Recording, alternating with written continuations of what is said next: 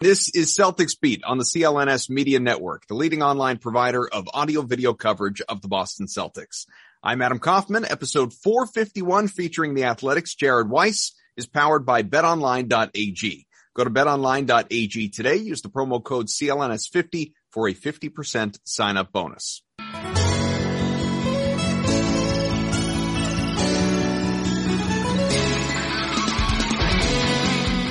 What's up, everyone? Welcome in. Another nice new edition of Celtics Beat, and all is well in the C's world. Four straight wins. It's now 15 of 17, uh, 17 of 20. If you want something a little cleaner, you could even go deeper. Call it 22 of 28. The message here, folks, is the Celtics are winning far more than they are losing, and we are enjoying it. I'm Adam Kaufman, Evan Valenti back with us, and and I don't know, part-time writer, full-time photographer. It's tough to tell when I'm looking at Instagram, but I know the man is very busy in both fields. Jared Weiss from The Athletic. How are you, bud? It's always good to be here just to talk about my photography career. there you go. It's, it's blossoming. It's blooming. You're doing well. Very artistic, I would say. Yeah, I don't really, I'm not one of those people who uses my IG to like put crappy iPhone photos of Jayson Tatum at the podium and stuff like that. Like I, I do it for my fun. There you go. What's the pic? I, I, there's a pic of you like with a neon sign over you and like a king chair. That was my maybe my favorite pic of you in the history of pictures, Jared. It was incredible. I'm I'm not quite sure where that is, but it's awesome. Uh, let's just say I can't disclose the location. Underground nightclub. it's a speakeasy somewhere. We're fine. I'll I'll say that I was at my friend's bachelor party and I had to Photoshop out the uh, thing on the wall that said where we are but it was a good photo. So you know, I had to. I had to it's a it's a great photo. As I said, hang that in the Louvre. We're good.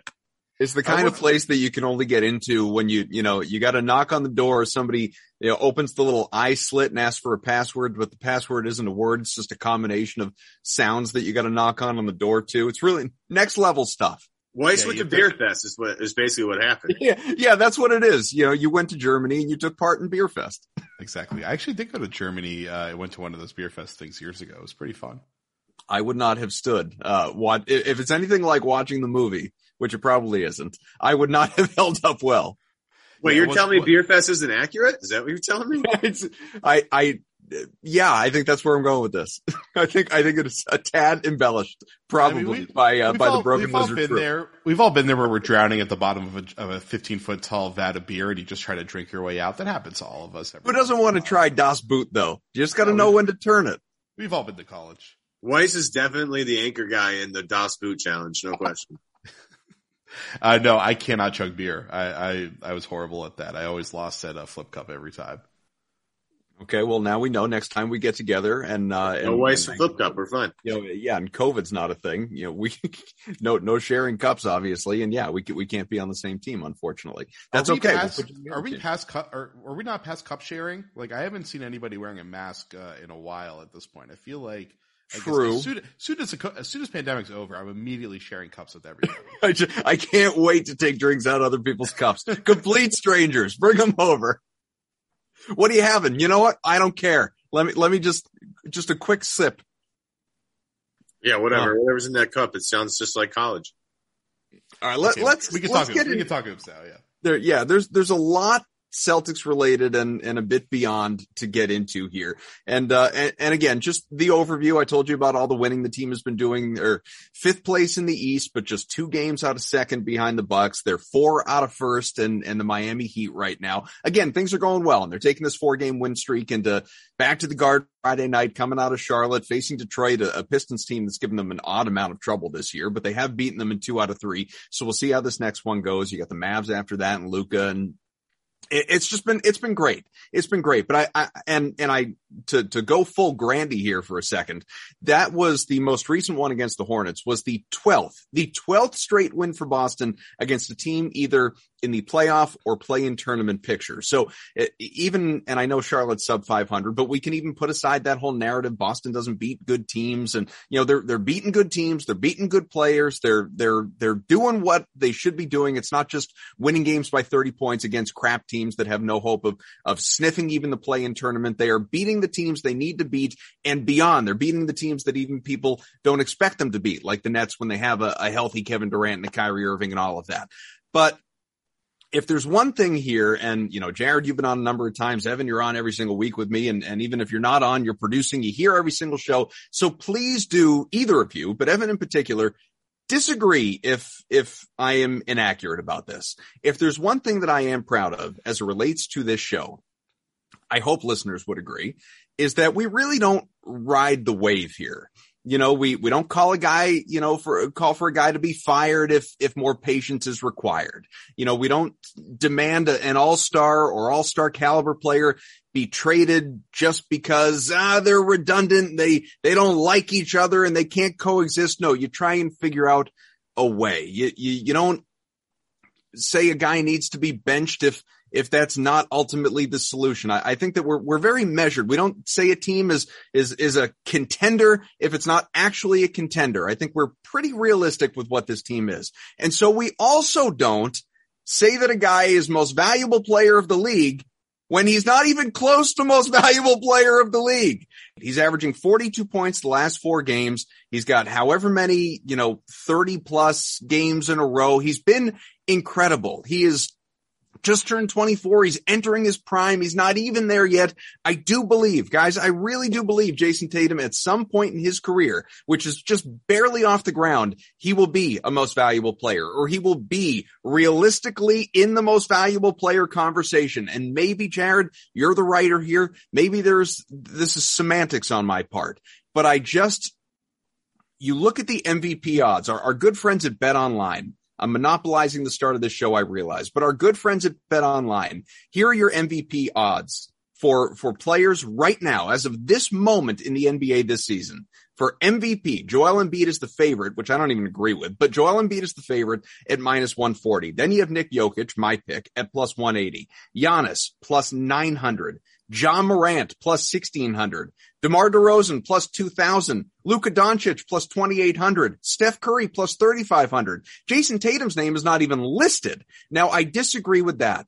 But are, are, are, we, how are we defining this, Jared? When we look at a guy and say he's in the MVP conversation, to me, that means he needs to actually have a shot at winning the award, not a la Isaiah Thomas, you know, back in 2017, finish fifth and get a couple of votes, but not even sniff the award at the end of the season. Am I am I wrong here?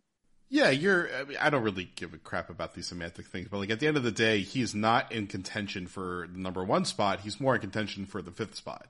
And really, it would have to. It, he would have to average like 35 a night here on out, and they would have to somehow catch Miami and get the number one seed for him to even sniff that top five. He's it's just too late for him to get to number one. I mean, something maybe if he averaged like 40 a game over the next, whatever, 18 that are left, and he got pretty much right up to the scoring title, maybe that's how he would get there. But like Giannis is, I think, going to win the scoring title. He's like right up there, and he's playing still great defense and the team is a little bit better than Boston right now. We obviously think they're probably going to be a lot better in the playoffs, but like he's already up there. And Embiid has been doing what Tatum's doing right now. He's been doing it for a longer period of time. The team has been winning a little bit more. Um, and he, I mean, Tatum's a really, really good wing defender, but Embiid is is a even better defender at a more central position. So he, pretty, I think he's on a pretty clear other tier. And then Jokic is having one of those classic un- incomprehensible performance on a team that's crumbling around him and still keeping them completely afloat. So that's why a lot of people have him as a favorite.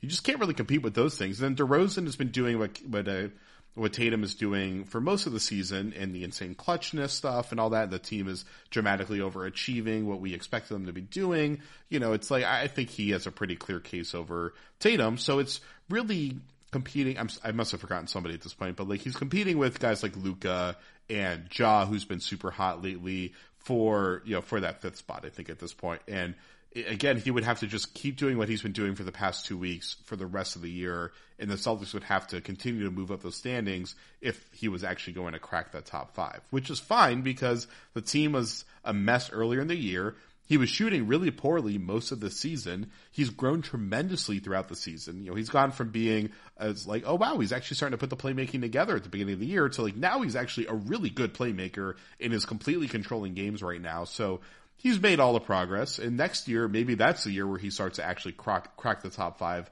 of the MVP conversation, which would make sense because he just turned 24, right? Right.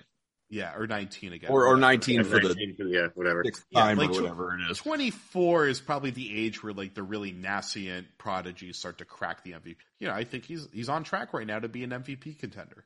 Which, by the way, Evan is okay. Yeah. Like, why do why do we need to validate Jayson Tatum's insane success that he has had of late? Like, why do we always need to, as fans in general, and Celtics fans are really guilty of this? Why do we need to go to that next level where it's like, yeah, of course, like he was an all star, you know, an all star starter as a replacement for Durant. I absolutely believe that he is going to be an all NBA guy, whichever team he falls on. He's going to be an all NBA guy this year. Why do we need to say he's in the MVP conversation just because he might get like a few third place votes and lose in a landslide to Jokic or Embiid or Giannis or whoever it is?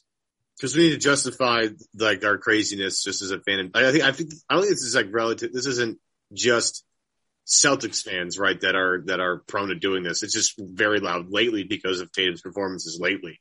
But I think everybody wants their best player to be front and center, uh, ahead of the spotlight in terms of you know getting recognition, positive recognition from media outlets, from other fans, from just the Twitter discourse in general. So it, the fact that it took this long for Tatum to ascend to this particular point in the hierarchy of the MVP candidate candidacy it just, you know, we're making up for lost time essentially. There is no shame in having Tatum miss out on a top five MVP vote. There is no shame in that.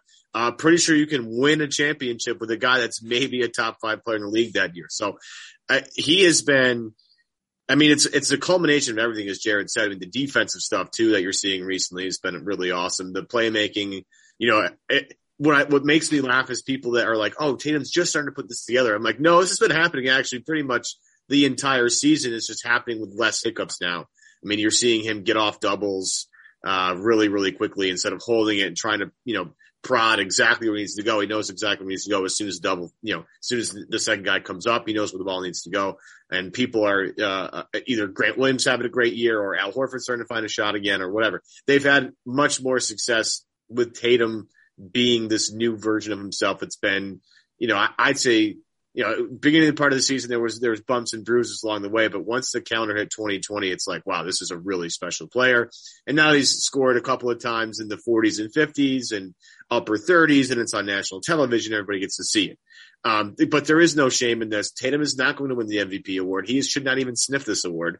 Um, but he's had a great season. Now, how great is the question? Is he a first team all NBA guy? That's going to be tough. Real tough list to crack there. Could he make the second team? I think there's a real shot at that. And obviously, if he didn't make an all NBA team this year, I would be stunned if he didn't make one. But, you know, if you're one of the 10 best, one of the 15 best players in the league, which I believe Tatum is, uh, cemented himself in that conversation, that's a really good place to be when, as Jared pointed out, you're only 24 years old. There's more growth coming. So, you know, Tatum has taken maybe a backseat to Ja Morant in terms of young talent this year. Um, Ja's been, I mean, utterly fun to watch. And even like the other night they were playing the Pelicans and, you know, Ja's having such a great year that he dribbles the, he dribbles the ball, loses it, goes behind him like five feet and then notices there's two seconds left in the shot clock, hoists up a 35 footer and it goes in. It's like, yeah, that's just the season Ja's having. It's electric. Tatum is right there. And, and anybody that claims that they want, you know, Tatum over Ja, Ja over Tatum, it's just a personal preference. Both these guys have been tremendous. Tatum has been amazing.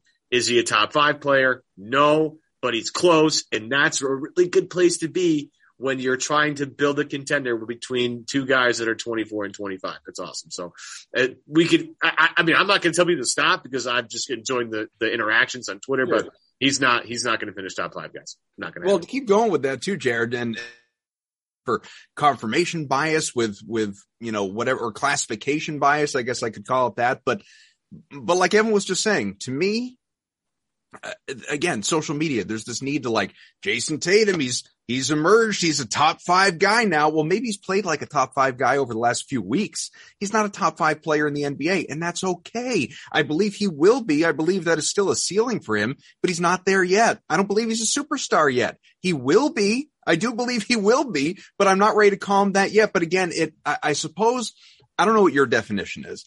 It sort of comes down to how many people can be a superstar in your mind? Like to, to some people, you know, they'll say, well, the NBA is 25 superstars. Well, no, it doesn't. It is, you know, 25 all stars, But like to me, a superstar is that next level of special. Like you've got to be a top 10 player to be a superstar. And, and I think, you know, Jayson Tatum is sniffing that. Certainly he's, he's on the verge. He's on the precipice. I think he's probably there. I think that the turn he's made in the last couple months, that's what a superstar looks like.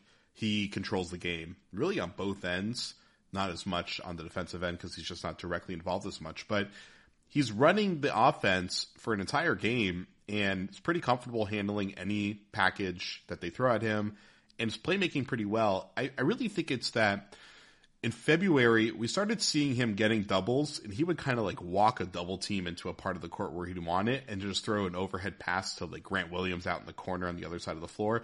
That's the superstar stuff. It's the stuff when you just kind of walk into the middle of the room and just kind of start dictating everything like you're John Wick or you know one of those like over the top combat movies where the guy's just like standing still, just like going like I guess I guess it was like Neo in the Matrix. He's just like standing yeah. still, just like deflecting everybody punching him. Like that's one, one that's Keanu movie or another is what you're saying. And he, it's just basically if you're like Keanu Reeves, yeah. Point Break. Yeah, on, he was you know on the ground just shooting at the sky, screaming. He was, you know, it's directing traffic. It's like Speed.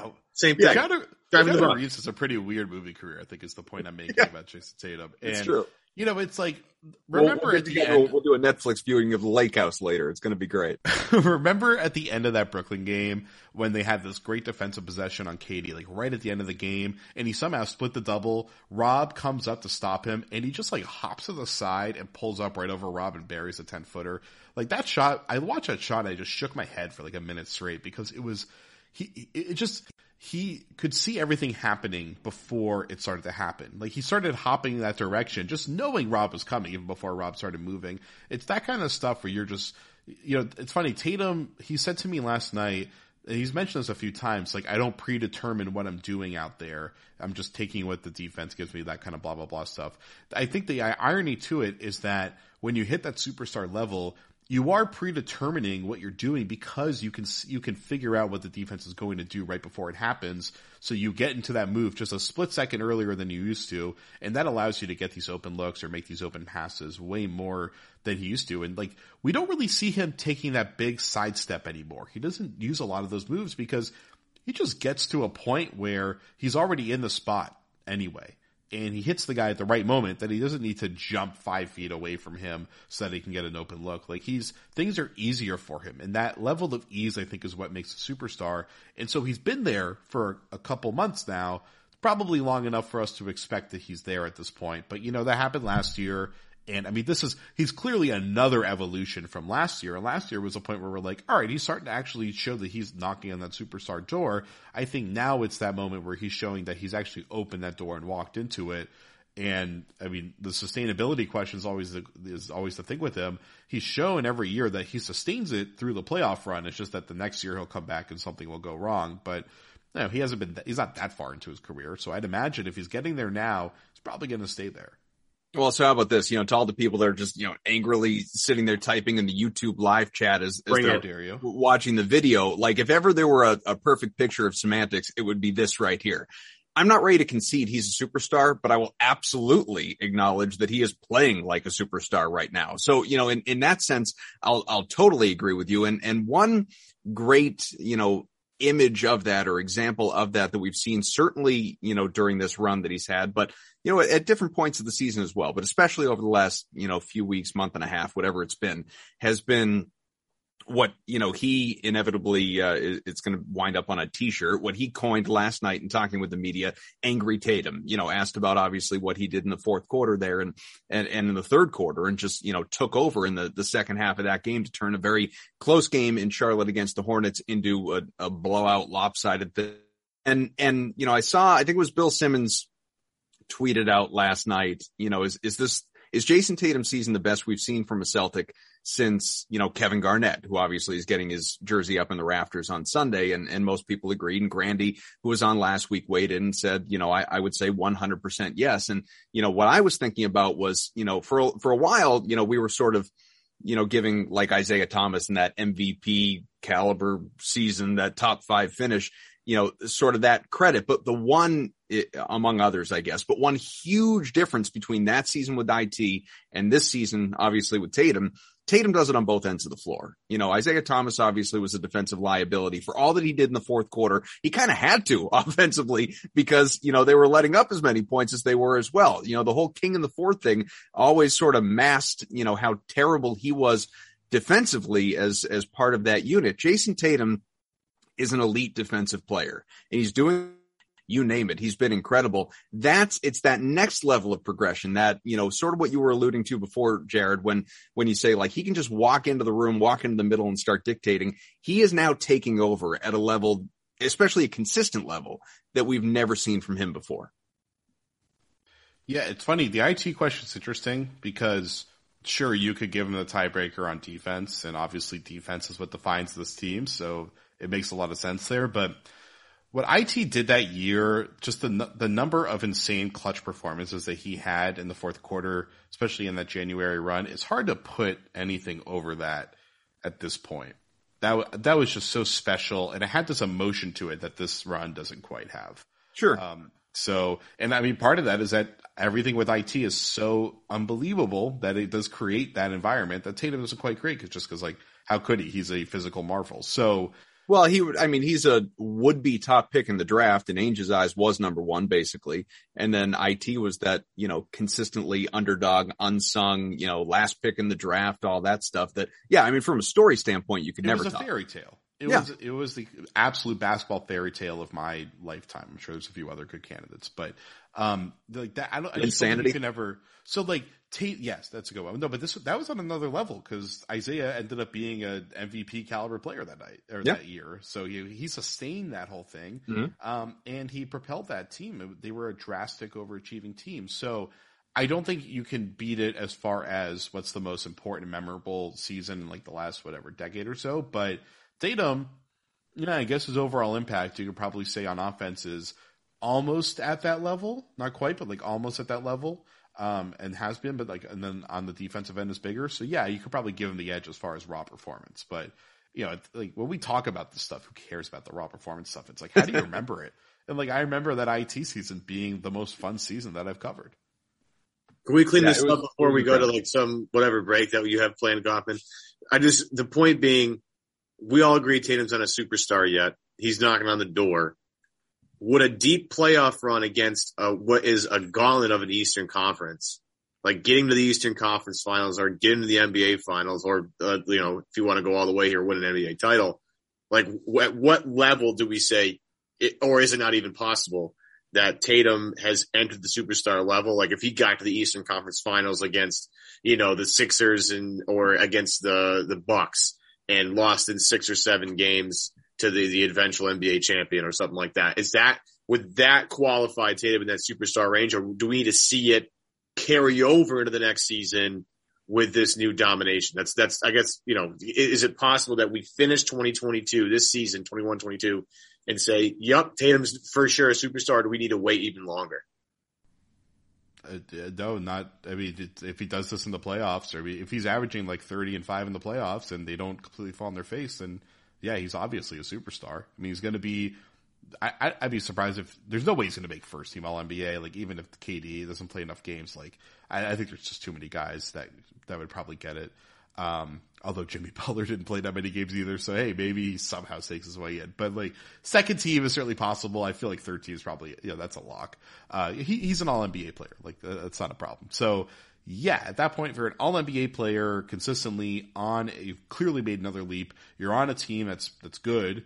That's a that's a legit playoff team and is making noise in the playoffs. And especially considering, I mean, he started the All Star game as an injury replacement, but he started the All Star game and he's huge in jersey sales. He has a ton of like commercials and stuff like that. He's got uh, his his son is honestly a huge part of his super superstar identity. He checks off every box of a superstar player at that point. I don't think it's really. I don't think it's that hard of a decision to make. I'll pretend it is for the sake of the argument, but it's not. He's like he clearly would be a superstar at that point. All right, let's take that break, the uh, the aforementioned break that Evan mentioned. We've got uh, obviously uh, football, you know, is is behind us for now. Although there's a lot, you wouldn't know it. Off season is king in the NFL, even in uh, in in mid March with all the quarterback movement going on right now. But with football done for the season, basketball, of course, in full swing.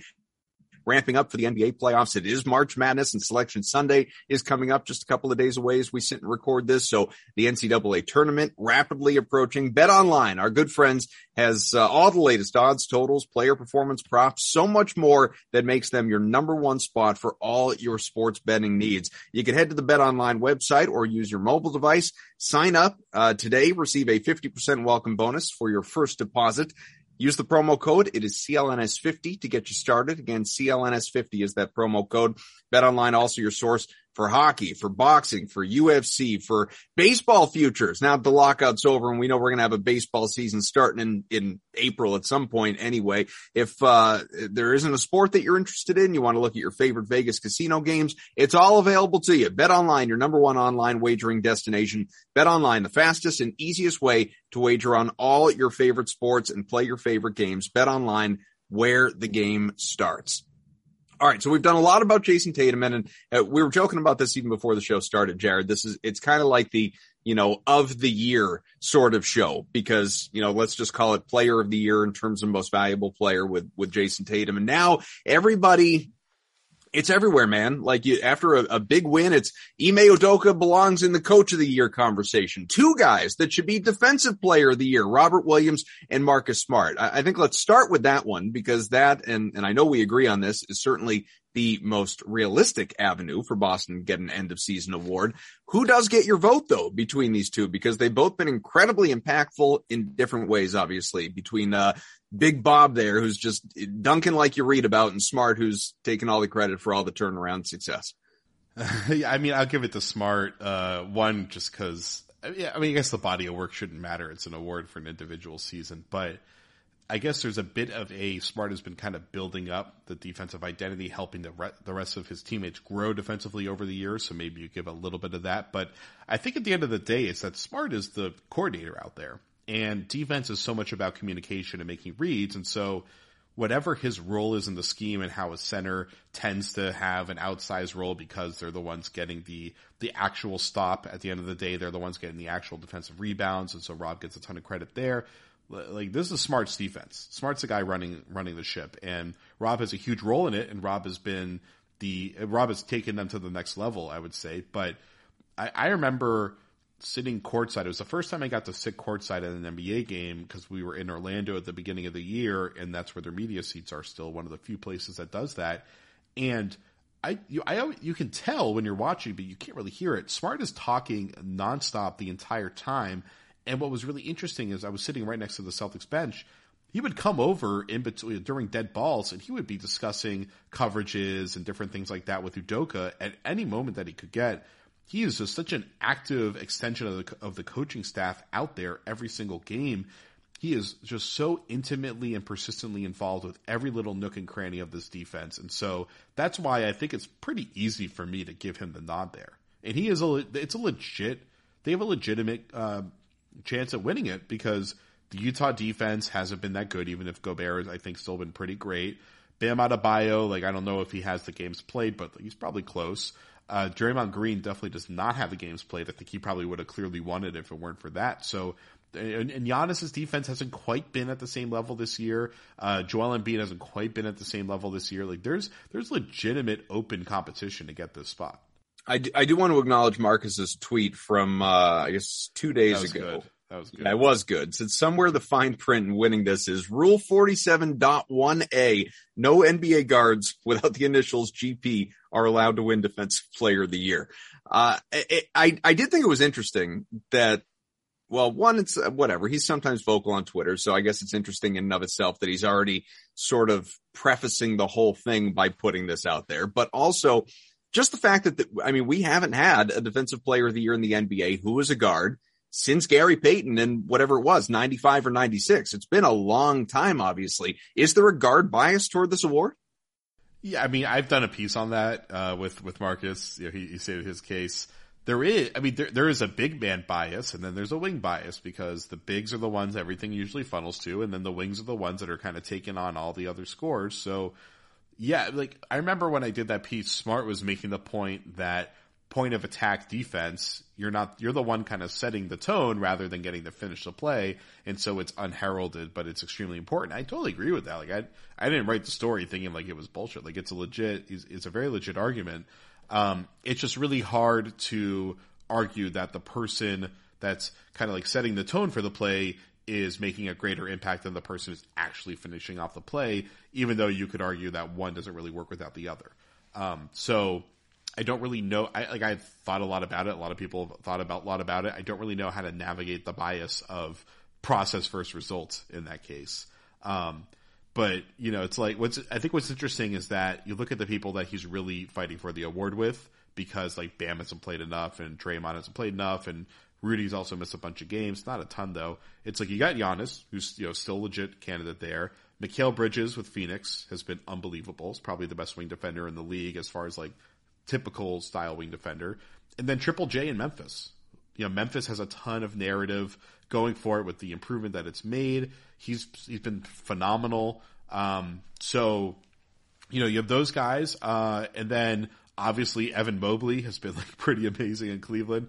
Jarrett Allen, I don't know if he's going to have games played at this point. We'll see. Um, but he's been really good too. And then I guess Dejounte Murray probably could get into that conversation, but I just can't imagine somebody from San Antonio with how their team has been this year uh, winning it. So it's like, yeah, smart, smart's the guard in this conversation. It seems like this year. Yeah, and that's the thing. It's hard. I'm I'm with you. It's always a big man award, so obviously Rob might have like more juice, so to speak. The fact that Smart guards up frequently and I don't think that gets, you know, played into account enough how he, you know, look, this team switches everything and the way they switch is really, really fun to watch. But like Ime and everybody else is very comfortable with smarts on Kevin Durant. It's like, uh, well, yeah, we're fine. We're not going to scram and try and switch him out of this. He's going to hold up. I'll never forget, and I know this is years ago, the Atlanta playoff game where Paul Millsap was going absolutely berserk and Brad's like, all right, Marcus, go over there and figure this out. and Smart goes on Paul Millsap and Paul Millsap like doesn't score the rest of the game. So it's the ability to do stuff like that at that size you just don't see. I mean, it's really, I mean, you talk about Mikal Bridges. I mean, the guy is breathtakingly good at defense and the fact that he can guard up and guard down is amazing, but him guarding up is a little easier to understand because you know what? He's a little bit taller for the, for Smart to be able to do what he does at his size, I think is truly like one of one type stuff. Like I, you just don't see many people like that in the NBA at all. And you know, Boston might have a few of them with you know. I'm not saying Derrick White is it can do what Marcus does, but they also have another good guy that's really good defensively who's been really good all year long. And Derrick White, they just have they have so many guys. It's so it's kind of hard to pick the the the front runner, so to speak. And again, Rob gets a lot of the attention because of the loud blocks that he has. But I'm with you. Like, and the point about being courtside and listening to Smart call everything out and basically be, you know, the, the quarterback of the entire defense and, and setting everything, like, is something that people are definitely not going to take into account when you factor in his case. Like, cause not everybody's sitting courtside. Everybody has the ability to listen to what these guys say while they're on the floor. We're listening to Mike Gorman call the game. We're listening to, uh, you know, Stan Van Gundy talk about how much he loves his defense. We're not listening to Marcus Smart talk. And that's what I think it's lost in translation here a lot of times about Smart's importance on the defensive end is that he is literally their glue guy as much as you could, you want to point out, you know, Tatum's emergence on that end or, you know, Brown's steadiness or, or Rob's just uniqueness. Like Smart is still the guy that stirs the drink, and he's just. I mean, I, I, I, it's refreshing to see because last year, Jared, this is not the guy that we saw. He was either banged up or like, I'm not quite sure what happened last year. Maybe you have a little more insight to that, but like this is a a much better Marcus Smart defensive performance from game one to game whatever we're on right now for sure. Yeah, I mean, I I don't think he was completely healthy last year, and I just think this team, like I remember last year later in the season, noticing how he was making a bunch of errors, and I was going back to like watch them, and a lot of it was that Evan Fournier would blow a switch, and he's like, "Crap, what do we do?" Or like trying to communicate, and then he's trying to figure out like, "How do I fix this?" So a lot of it was that yeah. the defense wasn't holding up, and he looked bad because he was the one trying to clean up a lot of the mistakes. Or he's out there with Kemba. Yeah, yeah, that too. Yeah, like now, I mean, they're good because there's no weak point on their defense. Like Derrick White is the one getting targeted by teams that go into the post, and he's doing a really good job in the post.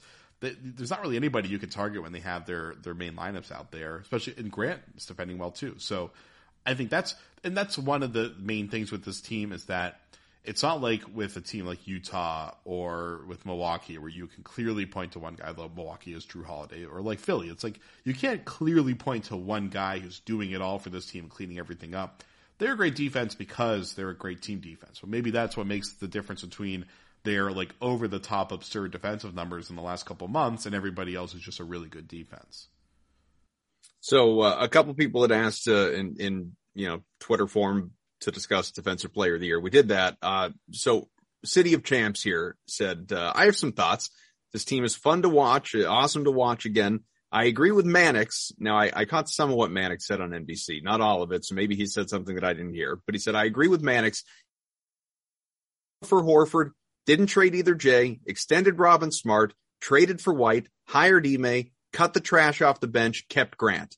Now, one thing that I did hear Mannix say I don't think he was calling for Ime to be coach of the year, but he, he definitely said Ime deserves, especially if they get to like a top three seed uh, ultimately by the end of the regular season, that he deserves strong consideration for the award based on where they started, first year head coach, you know, where they got to, overcoming injuries, COVID. Like they weren't, you know, like the Suns expected to be in the conversation from the very beginning. This was a, a team that, you know, had, uh, had what seemed to be an obvious ceiling, then exceeding expectations and yada, yada, yada, making the case for, for Ime to really be in that conversation. Still don't think he will be unless this team goes out and wins like 55 games, which I don't even know if that's mathematically possible at this point. But, you know, it's, I, I just think I, we're, it sort of goes back to the tone of this whole show, right? We're we're reaching a little bit. We're a little overexcited, but I, I, think when we start to get into you know, and and I love the job that Brad has done this year. We talk about it all the time on this show. You, like you can't find a bad move from Brad so far in my mind. At worst, you can find an even move that helped both teams, but I don't think you can find a bad move yet from Brad Stevens as as you know in, in his Pobo role. But to be anointing these two guys in their first years on the job, I'm I'm just not going there, Jared. I, I think Ime not getting coach of the year is just more about Monty Williams being such an overwhelming, uh, obvious choice. Yeah, and then Taylor Jenkins. Taylor Jenkins has been Spoelstra. great and yeah, actually, Spoelstra's a pretty great one that probably should get consideration, considering he never has any of his guys in there. Ridiculous. They have the number one seed. And Ridiculous this is kind of cooled off. But like JB Bickerstaff in Cleveland, they were just so good early. Amazing. On. Think, yeah, he's lost a little steam, but like Spoelstra doing this without any of his guys most of the year, like that's I think that's an easy edge over Ime. Memphis has been the beautiful story of the season, uh, so Taylor Jenkins gets it there. But like the Suns are going to win like 65 games. Uh, it, it's insane what they're doing.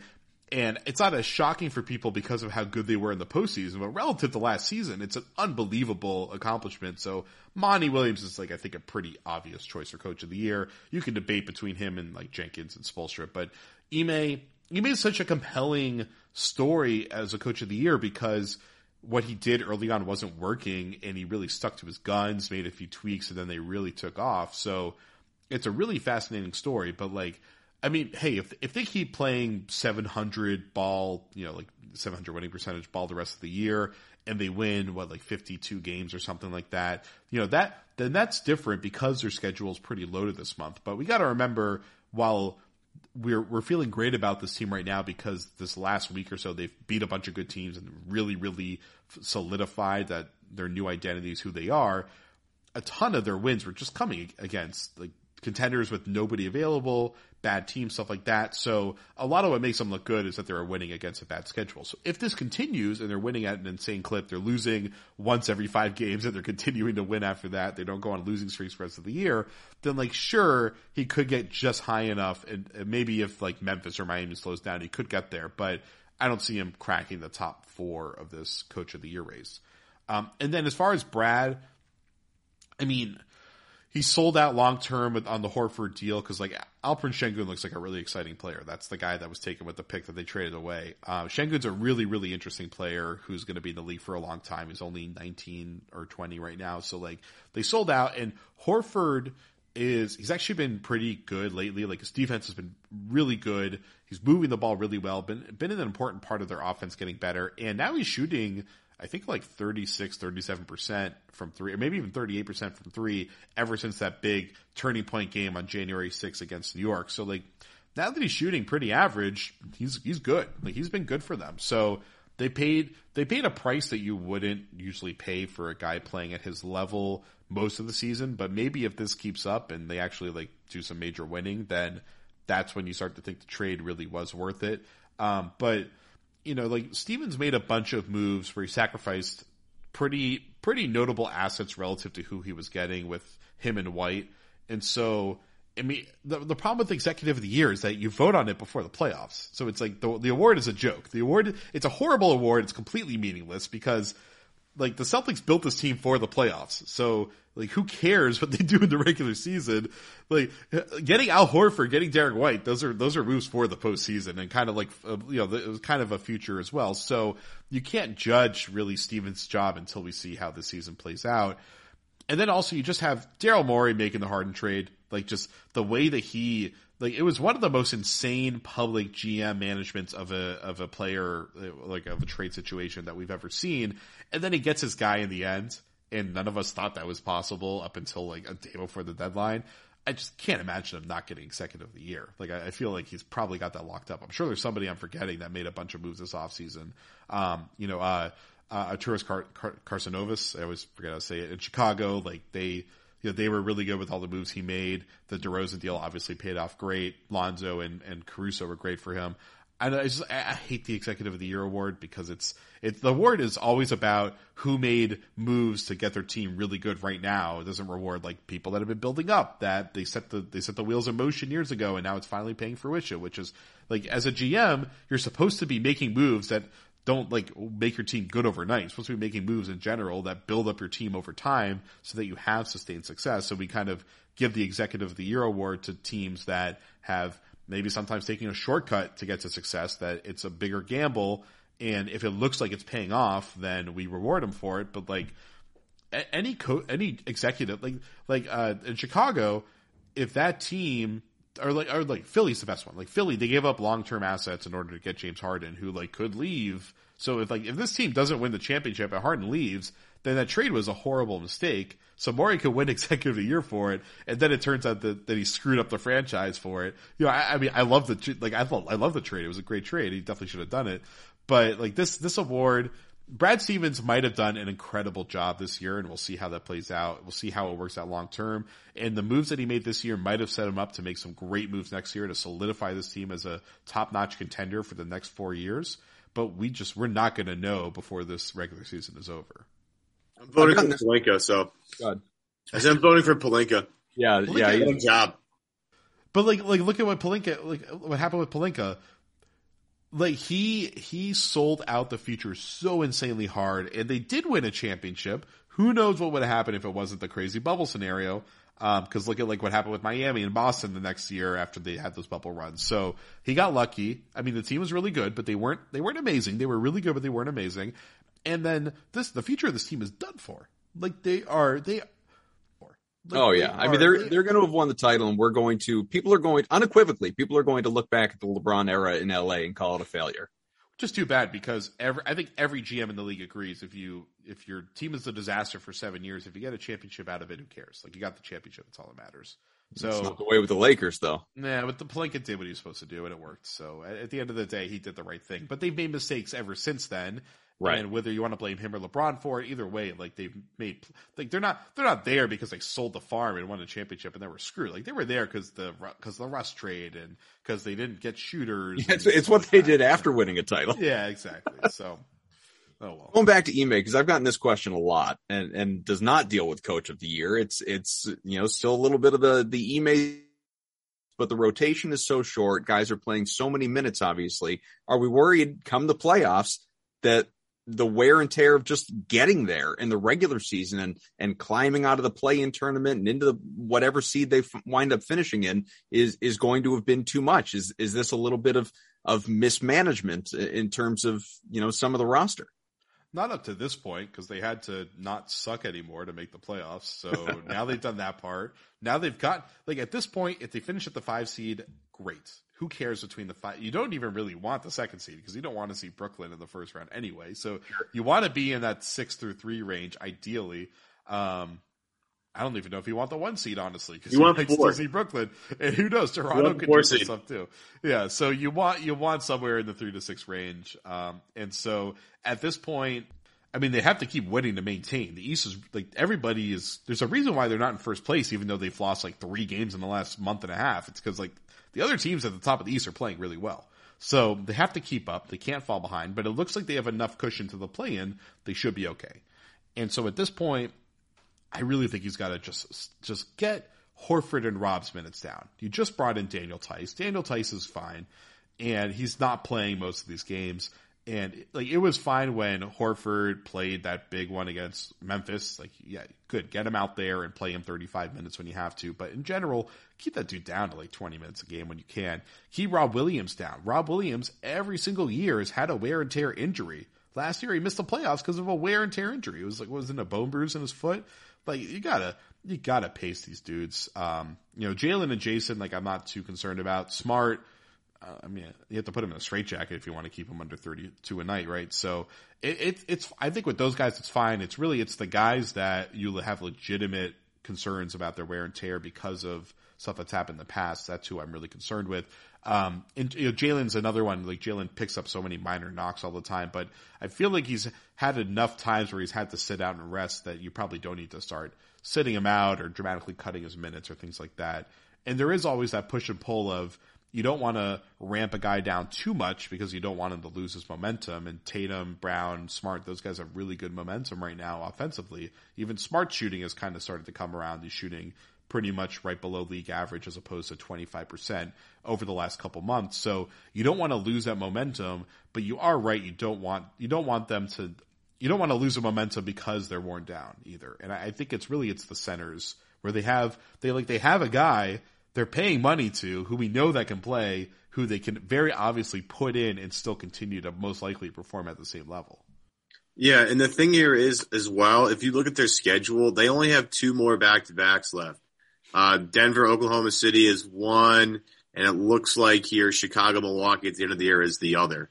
So beginning of the year, they I felt like they had a bunch of back to backs or a bunch of games relatively close together. Like if you go back to January, you know, if you go, I'll go all the way back to the beginning of the month. They go five, six, eight. So there's three games in four nights. 10, 12, 14, 15, 17, 19, 21, 23, 25. I mean, all that right in a row. That's a lot of games and not a lot of time. They're, the, re- the last part of their schedule here is a little bit more fanned out. So they're going to be able to get some rest on off days. I'm not sure. I mean, the practice nowadays, I think is, I'm not sure if they're practicing that much anymore anyway. Um, they'll get some rest then. Um, and I think that's going to be big. Of course, at the end of the year, they'll have a couple of tough games. You know, that, that back to back at the end is kind of brutal between Chicago and Milwaukee, depending on what Chicago team we see. Uh, Memphis is the last game of the season. Um, but there's some opportunities for guys to get some off nights and get some rest, like Monday, March 21st against the, the Thunder. I mean, look, I like the, I like watching the Thunder. I mean, Josh Giddey is fun as hell. Shai's amazing. But like, you might be able to set, you know, Al Horford in that game, or might be able to really manage his minutes or really manage Rob's minutes. It's not like they have a bunch of games at the end of the season right in a row. They can, they can space it out a little bit. I think they'll be fine. I'm not worried about having a short bench at this point. It's, it, look, you're going to ride with what got you here. And they're, they are, you know, eight, nine deep pending the night, but most of the time eight deep and they're winning a lot of games that way. But, you know, subbing a Daniel Theis here a little bit more and, you know, give Al a little bit of a rest or maybe play Grant a little more. They'll figure out a way to, to just manage every, and the only guy that I'm really concerned about this at all, I mean, Rob obviously because of the way he gets dinged up, but the only guy that, that makes me worried at all about minutes is Al. And if you can find a way to keep Al as fresh as possible, then you're going to be, you're going to be fine. But the, yeah, I'm, I, the people that are concerned about minutes at the end of the year, I think are, I mean, I get it, but at the same time, it's like, I think we're going to be fine. I can't believe you deprived the good people of Oklahoma City and Al Horford return. Like how could The reunion game, how could you do that to them? But yeah, Yeah, they've got a video tribute plan, man. Yeah, Yeah, for like, uh, like the I 16 assume he'll games he the played. No, it's just going to be him on the bike in the weight room. There you go. That that's gonna uh so like that game is an obvious game to rest a bunch of guys. Their tough one is they have that back to back in Toronto at the end of the month where they're home at Minnesota, and I think it's a six o'clock game on a Sunday night, so like there's a little bit of time. But going to Toronto sucks now because of the whole testing thing and Right. customs and all that, so it's a pain in the ass. So I wouldn't I wouldn't be surprised if they just like flew in that morning and actually went to bed before. But I mean I don't know how that stuff works. But so that's a tough one. And then the Milwaukee back to back at the very end of the season. It's probably going to be a really important game, although who knows? That's like one where they make the call like the morning of, essentially. But they do have a couple days off, and then they have the last game against Memphis. I assume no one's playing in that game anyway, so maybe they'll play guys in that one. But like you could give Horford a break. It's it's simple as Horford's the one guy that you want sitting out back to backs while you can, and you got Daniel Theis. Like Daniel Theis is a very similar player who knows like how to do everything. So I yeah, that's. I had a I had a real big problem with, and I mean, you know, the podcast was great. Lowe and Simmons uh, on Lowe's podcast the other day, but they they poo pooed the Daniel Theis thing. I'm like, you guys know he's there just because he's familiar with the system. They know what he can do. He'll come off the bench to spell Al Horford. Like this isn't really like some needle moving thing. It was just a, a, way to preserve their big guys for the end of the season. I didn't understand I mean, I, I, think I think it's just that like why are they committing this much money to Theis when he, he could move in the off season? Maybe, but are you going to lose? Is that are you going to be able to move him and not have it be a negative value deal? You know that's tough. Yeah, so that's that's why. Especially, it just doesn't make sense to trade for that guy and then not be playing him. I get like you don't you don't pay set what six seven million dollars multiple years to your backup backup big. Like he's not he's not the backup center. He's not playing. They have a three man big rotation. He's not in it right now, so he's getting paid an insane amount for someone who's not being paid. Uh, that's not playing, and it's not like the Juancho situation where they knew they were going to be able to get off that money pretty soon. Like he's committed long term, um, but at the money he's getting, he should be fine. I, I assume. Uh, so if they're, I think it's that everyone that I was talking to when that trade went down was saying this is for if they move Horford in the offseason. Horford's playing well.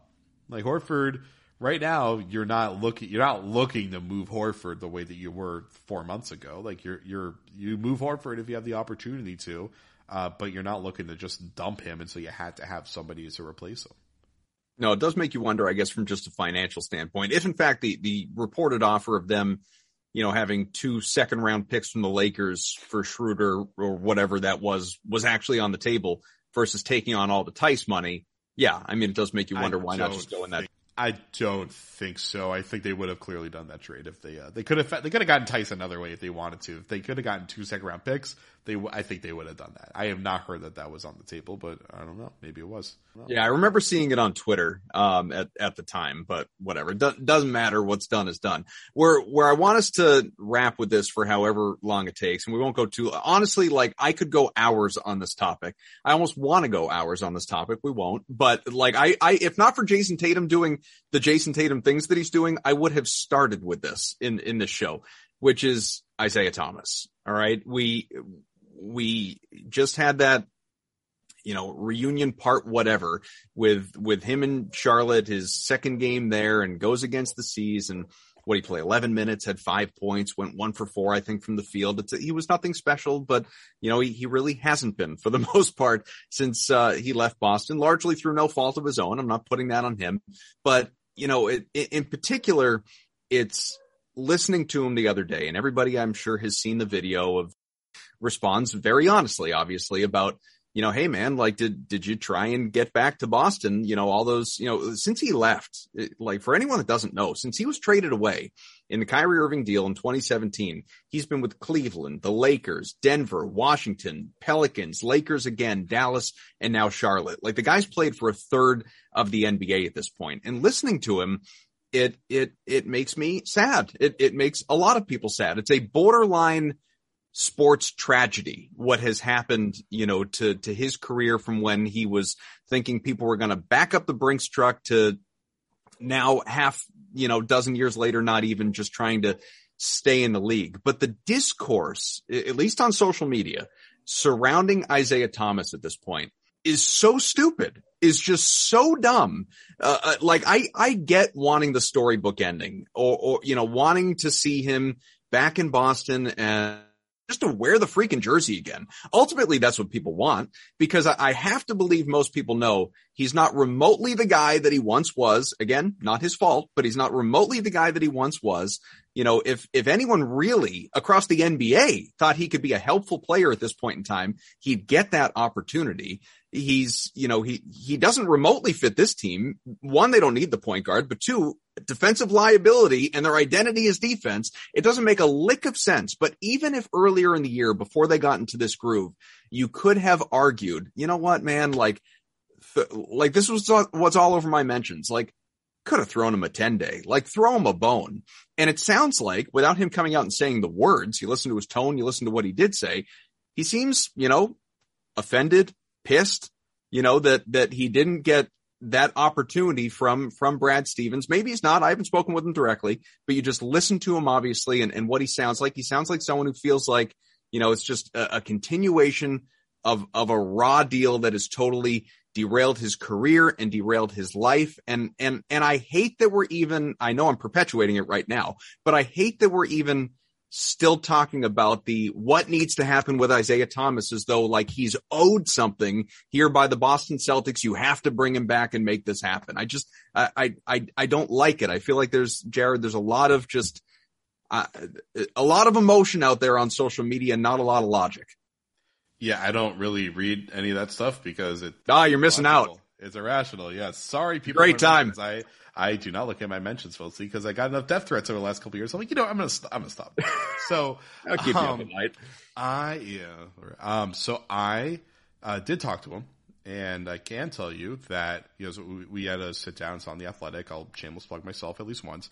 Uh, had a one on one with him. It was really good. Not because I know how to write, because he's really really good. And it was really. I mean, I think we were both tearing up at the end of the conversation. Like it was. That's how it always is with IT. There's such intense emotional conversations, but because hey, we were all there when he went through it, and so uh, he I, I think the the big thing that I think is incorrect about what you're saying is that he he does not have that resentment, expectation, things of that like like you're saying. I think he he was just super hopeful and thought that they would want to bring him back because they know that he can make that impact in the locker room. And his big pitch in his press conference, his pitch to me, it wasn't as much about like he kept saying like if they don't even want to play me, okay. I think it's that they need my veteran presence. And when I saw them struggling earlier in the year, I thought I don't know what's going on in that locker room, but I know that I can bring that veteran presence that they need. I know I can bring them that sense of accountability and understanding how to work and all that kind of stuff. And so he's obviously he was disappointed because he just like he told me when Brad got the president job that everybody, including himself, was like, "Oh, well, I'm probably going to get my shot now because Brad loves me. We have a great relationship." Uh, but Brad didn't give him that because the team didn't like. I, I kept wondering. I, was hearing that they were probably going to do this, and you know maybe Jabari Parker may, might have counted, but like I kept waiting for them to get that end of the bench vet guy you know, a lot of these teams, it doesn't happen as much anymore. And IT made that point. You don't see it as much anymore, even with the two ways, which have to go to younger guys, basically. But I, I thought the Celtics would get that, you know, Udonis Haslem, 35 year old who's been the league forever. You know, it's funny. IT mentioned Taj Gibson and Derrick Rose, how like everywhere Thibs goes, he always gets Taj Gibson. He brings Derrick Rose now with him everywhere. But like Taj Gibson is that guy. Taj Gibson sits at the precipice or at the you know, very edge of the rotation, but he's that guy. He's Thibs' guy. And he was hoping that he could be Brad's guy. It didn't happen. And even IT said it probably is never going to happen. And it was funny. I remember seeing a comment. I did read one comment. Someone called myself a puff piece and all that kind of stuff. And the thing is, is that like I, I don't I don't think I conveyed in there anywhere that there should be an expectation that IT should get a shot with the team. I basically what I communicated in the part that I was writing was that the Celtics didn't really do that Udonis Haslem type, and IT thought that he could be that guy. Um, you know, and, and like the thing is, I don't think the Celtics were in the position to have a roster spot that was being going to someone that they didn't plan to play at all. They at least earlier on were trying to figure out everybody one through thirteen on the roster could they play, and ironically now they only play eight guys in games, so that doesn't happen anymore. So maybe now there is the there honestly now is the time where there is the room for IT on the on the roster just as a veteran leader, but their their locker room doesn't seem to need anything at this point. So you don't really want to bring in that personality anymore. And IT even said, "I'm going to be me at this and I'm you know like thankfully the Hornets are a team that wants me to be a loud vocal presence in the locker room. So the Celtics don't really need to, as much as they probably love him. It's like they don't they don't need to mess up what they've got going. It's what they got going is working really well, really well. Do you think, and I'm not saying this is the case, I just think it's a reasonable question to ask. How dare you Do you? you think that whether last year or this year, you know, and last year probably all the more, you know, justification than this year because of how that team played and how it went and all the missing bodies and everything from injuries and COVID and the availability to bring a guy like him in. But is there, is there a non-basketball reason? We can outline all the basketball reasons to not sign Isaiah Thomas even to a 10 day deal. Is there a non-basketball reason that went against him? You know, uh, for the, the, the view of him just trying to like, just the possible distraction of, of, you know, trying to, I'm not saying he would even be doing this, but I don't know, fan expectation of like reclaiming what once was and, you know, the, the storybook ending or, or like maybe this, you know, we don't want this, this isn't the guy, like when he was in LA, this isn't the guy we want taking over a huddle in the middle of an important situation when our young guys are, that, that did not go in his favor here.